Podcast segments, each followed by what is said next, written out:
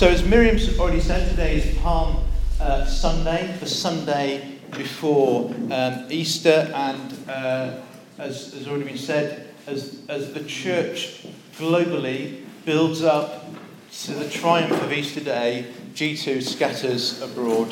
Uh, everyone goes home to see Granny and their mum uh, to get a decent roast on Easter Day. Uh, the faithful few remain in York. Um, and if you want to come to a church service on Sunday, do go to your local church service where you live, or come to St Mike's in the morning. They've got one, I think, at 6:30 a.m. with breakfast uh, following. So the bre- you know the breakfast conference, space for the uh, turning up, and then there's uh, one at 10:30, a much more sociable um, hour. You'd be very welcome to come and join us at those. Uh, I I love this part of the Christian calendar and. Uh, I've made sure that next week I'm working in York all week because I will be sneaking into either St Wilfrid's, the Catholic Church in the centre of York, or York Minster for some of their little snippets of things that they do through that week between this Sunday and Easter. So the, the week is normally called Holy Week. And Holy Week is, is, in a way, a bit of a drama or a theatre, the telling of, of the, uh, the end part of the life of Jesus. And um, many years ago, when I lived in Coventry, I got to take part in a Palm Sunday um, procession. Um, you may have been on ones that were brilliant, you may have been on ones that were a bit awkward or whatever. The one I went on was absolutely brilliant. It was in the ruins of Coventry, Coventry Cathedral. Uh, there was like a donkey and somebody was rising on it, and there were choirs doing Hosanna, and there were palms like this, and then giant palms as well that were laid down. And it was, it was altogether an amazing um, experience. And the thing that kind of caught my heart when I was part of that is um, I felt like there was such a difference between the reading of a story and the entering into a story. It's like I became a method actor in the story of Jesus for church. And, and so sort of entered into the story. And, and as, you, as you get going, you, you sort of mind slips a bit and, and you become part of the story. You're part of the triumphant crowd that's welcoming Jesus into Jerusalem, welcoming him into your life. And um, so during this little bit of the Christian calendar, I go a bit Catholic. I go that, that kind of that, that kind of the narrative of the story of Easter retold, we, we enter into it not just in our minds, but in our, in our experience. We become part of the drama of the, of the life of Jesus, sometimes called the passion. The passion of Jesus, we sort of enter into it, and it takes us to Easter Day. Last week, Josh spoke to us on the beginning of this two part series, which is uh, on life and death. And Jeff, uh, Josh looked at uh, death and the idea of taking up your cross daily.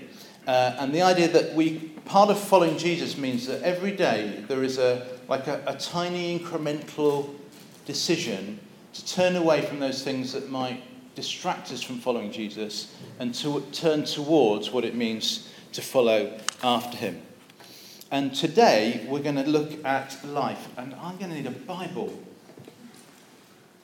Caught without a Bible, that's awkward. Let me just find. If you want to find John chapter 10 with me, I'll race you. Shout when you find it. I win. I've been trained. I could do it in my sleep. we're on page 748 in the Bibles that are on your table, and we're going to read the first few verses of John chapter 10. Jesus said, I tell you, Pharisees, anyone who does not enter the sheep pen by the gate, but climbs in by some other way, is a thief and a robber. The one who enters by the gate is the shepherd of the sheep. The gatekeeper opens the gate for him, and the sheep listen to his voice. He calls his sheep by name and leads them out. And when he has brought them out, all his own, he goes ahead of them, and his sheep follow him because they know his voice. But they will never follow a stranger. In fact, they will run away from him because they do not recognize the stranger's voice.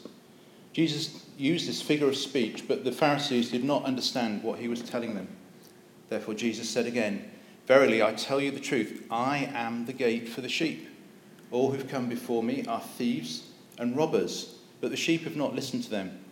I am the gate. Whoever enters through me will be saved. They will come in and go out and find pasture.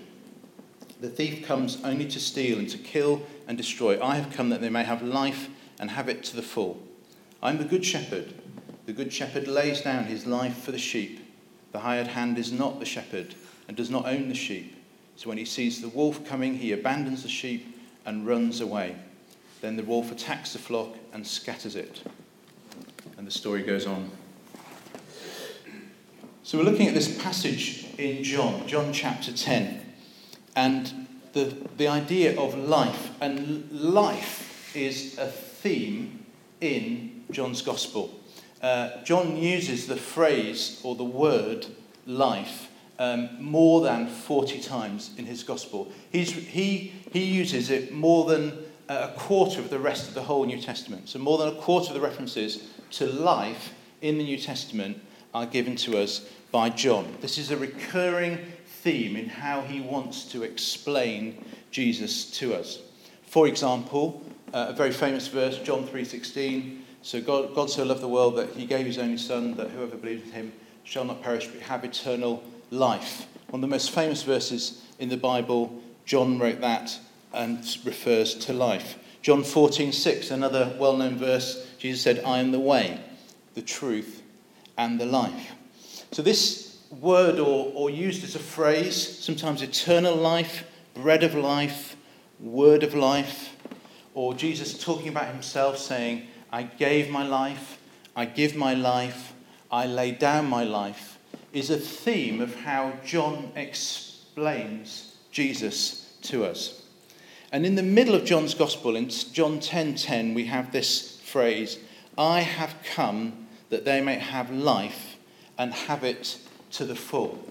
Um, another translation refers to it as this I've come that you might have abundant life. In fact, I've got some friends who started a church and they just called it abundant life because they love that verse uh, so much. In fact, I looked up the word abundant in the dictionary because I thought it'd be good to know what the word abundant means. And it turns out that what the word means is super abundant, which is pretty cool because it means we, we've had it watered down. Jesus said, I have come that you might have a super abundance of life. Wow, that's quite uh, an offering. Well, we're going to talk uh, for a quick minute in our tables, but before we do that, we've got a short video that we're going to watch. I want to whiz through some of the ways in which Jesus uses this phrase life to, to grasp a hold of something of what he's trying to describe. Because clearly, abundant life doesn't just mean God's going to give you unlimited supplies of iPads or any car you want you know, or um, billions of your favourite currency. That, you know, we just kind of know that that's not the abundance that he is being referred to there. Um, it's some kind of abundance to do with what God is giving um, through Jesus. John 4, when he writes about life, he says this Whoever drinks the water that I give them will never thirst. Indeed, the water I give them will become a spring of water welling up to eternal life. Um, John 5, he says this I tell you, whoever hears my word and believes in him who sent me has eternal life and will not be judged, but has crossed over from death into life. Uh, John 5 39, he says this You study the scriptures diligently because you think in them you have eternal life. These very scriptures testify to me. So the, the Bible points us to Jesus who has the eternal life. Um, in the same conversation, Jesus says uh, to the Pharisees, You refuse to come to me to have eternal life. So he's critical of them to not come to him for the life that he's offering. John 6 33 says this For the bread of God is the bread that comes down from heaven and gives life to all who receive it. So Jesus is like the daily bread or the, the morning coffee or the daily staple that sustains us in knowing and experiencing Him. Um, John 10 11, as we just read, he said this I am the good shepherd, and the good shepherd lays down his life for the sheep. Uh, John 11 25, Jesus says to somebody, I am the resurrection and the life. Whoever believes in me will live even though they die.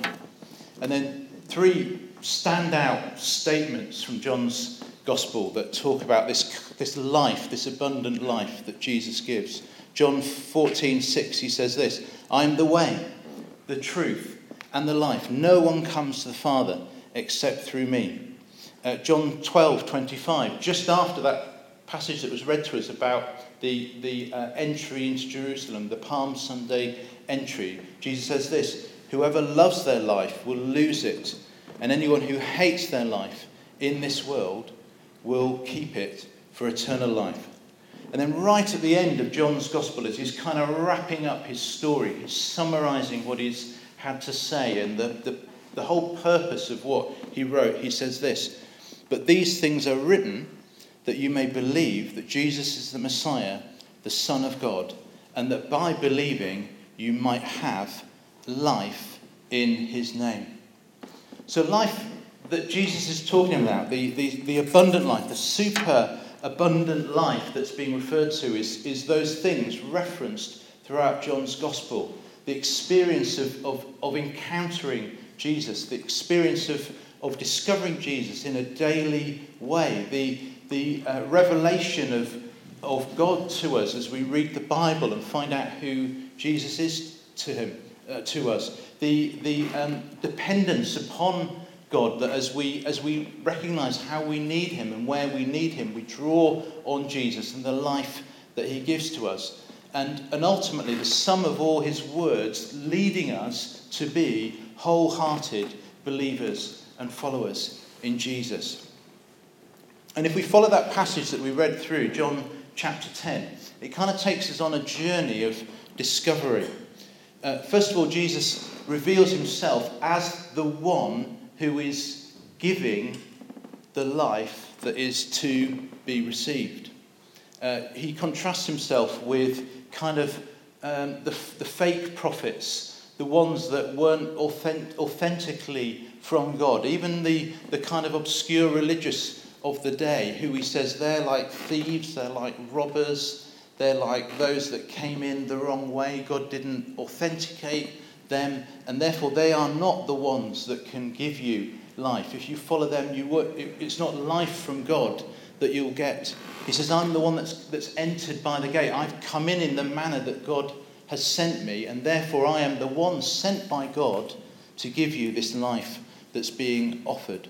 And he sort of he, he proves that he is the one uniquely sent by God that we can put our focus on in order to receive the life that he's talking about. And then he gives us the why, verses uh, 7 to 10. Um, why is he giving this abundant life? Uh, he says it's so that we might enter in and receive his salvation, that we might kind of be, be taken into his story. Just like I described to you, the kind of Palm Sunday cathedral experience of, of not just hearing the story, but, but beginning to enter into it be, becoming part of it. He's saying that's what abundant life is to enter into the story of Jesus. Verse 9, he says this, and it's so that you will go through and enter into pasture. And so it's kind of a contrast of, of the big thing, the big decision, the big experience and opportunity, but also pasture. If you've ever watched animals graze, then it's, it's a slow, continuous activity. And, and so if we, our, our abundant life, our eternal life, it's also the kind of the continually receiving from Jesus. Maybe not in dramatic ways, but the, the continually pasturing and discovering what Jesus means. That through that we enter into the life that He's uh, giving to us. And Jesus says there are, there are thieves, there are life stealers, there are things that are in the world around us that can distract us or take us away from following Jesus or, or even rob from us the life that Jesus is giving. And then the last section that we read, verse 11 onwards, he describes how this life is given. He says, The life I'm giving is my life laid down. Verse 11. Jesus has to lay his life down in order to provide us with this abundant life. Again, he goes back to the, the, the, false apostles and false prophets. He says, The hirelings, they run away when, when testing times come, when the wolves come. They're the ones that run away. But I'm, I'm the one that goes the distance. I'm the one that uh, actually gives my life, that the words that I've said are summed up in the end through my laying down of my life. And ultimately, it, be, it becomes this divine exchange between the life of Jesus laid down and the eternal life, the abundant life that we pick up as we receive it from Him. And as, as the hero Jesus enters Jerusalem on Palm Sunday, it's as if he is um, drawing us into the story of what it will mean when he lays his life down. That the crowds that cheered Hosanna and celebrated his coming into Jerusalem, as somebody once referred to it as, it was like the coronation of Jesus, his entry into Jerusalem, were also the ones that were to experience his life as he laid it down. So, how do we enter into this story? And I, th- I think there's two ways, and I don't want to make it any more complicated than I think it needs to be. I think there are big ways and small ways. And the big ways are characterizing the things we've heard so that you might believe, so that you might enter in, so that you might pass from uh, death into life, um, uh, so that you might choose to follow the good shepherd rather than the thief who takes away. So there's like big milestones in that journey. But as Josh described to us last week, sometimes the transformation comes from all the, all the little tiny steps adding up, the daily decisions um, adding up to more and more. The idea of going into pasture and just daily, just, just drip feeding on Jesus. Just a little bit, a little bit, a little bit. And it, it adds up and it adds up. Or the idea that in John 4 where it says, uh, My eternal life is like a fountain that starts and then doesn't stop. So, eternal life, abundant life in knowing Jesus is like Jesus saying, I can turn a tap on, and now that tap can just flow. And that, that water, that life giving water, will always be there for you to draw on and receive. So, we're going to make this into a little practical thing. I was trying to think, how can I get you to enter in to Palm Sunday? And I looked into hiring donkeys, and turns out we haven't got enough budget for everyone to have a donkey, um, and there's health and safety and all that kind of stuff. Um, so you've got the next best thing, which is on your table, you've got a little Palm Sunday kit. Okay? Right now, some of you are loving it, some of you not so much. Okay. Um, for those of you who love it, this is you, your moment has come. Uh, you've got a palm cross. I love my palm crosses. I get loads of them. I don't just get one, I get loads. I hide them all over. I put one in the car to remind me to love Jesus when I'm driving. There's one in my office. I've got, I, I love my palm crosses. Stock up on them every year. And then you've got some little bits of paper and some string. And what I thought we might do is we might make our own palm cross that represents the abundant life that we are receiving from Jesus. So on the cards, um, you have the opportunity to write something down and literally tie it to your cross that you will take away as your keepsake or your reminder. And you might want to hide it away so it's just for you, or you might want to put it on display in your house somewhere. Whatever you want to do with it, that's fine. But that'll be yours to take away. And I want you to write on there the things that you need or feel God is giving you, or that you want to discover from Jesus that are to do with abundant life. Let me throw out a few ideas. It might be, it might be just, it might be health. Maybe you, maybe you need healing or something like that from God. Um, it might be a fruit of the Spirit. You might think, you might think love or joy or peace or patience or gentleness or self control. It might, might be the character of God you might want to name it and write it down and put it on the cross. Um, it might be from last week. It's something that came to mind when Josh talked to us about uh, daily denying yourself, taking up your cross, and following Jesus. Um, it might be something that maybe we focus on in this period of Lent that we're still in, where often we give up um, things because we recognize we, we don't want things of this world to have a hold on us. We want to have our focus on Jesus. So maybe people give up, you know, a food that they feel like they can't live without, or even. And sometimes it's like a tiny thing, isn't it? But it's a symbol of our dependence and wanting to follow Jesus. It might be a promise, like the many promises that we've just read out today, or another one that you can think of, um, that promises what Jesus does or gives um, to us. It might be an area of your life where you need to follow Jesus. It might be a big thing, it might be a small thing, it, it might be something that only you um, understand.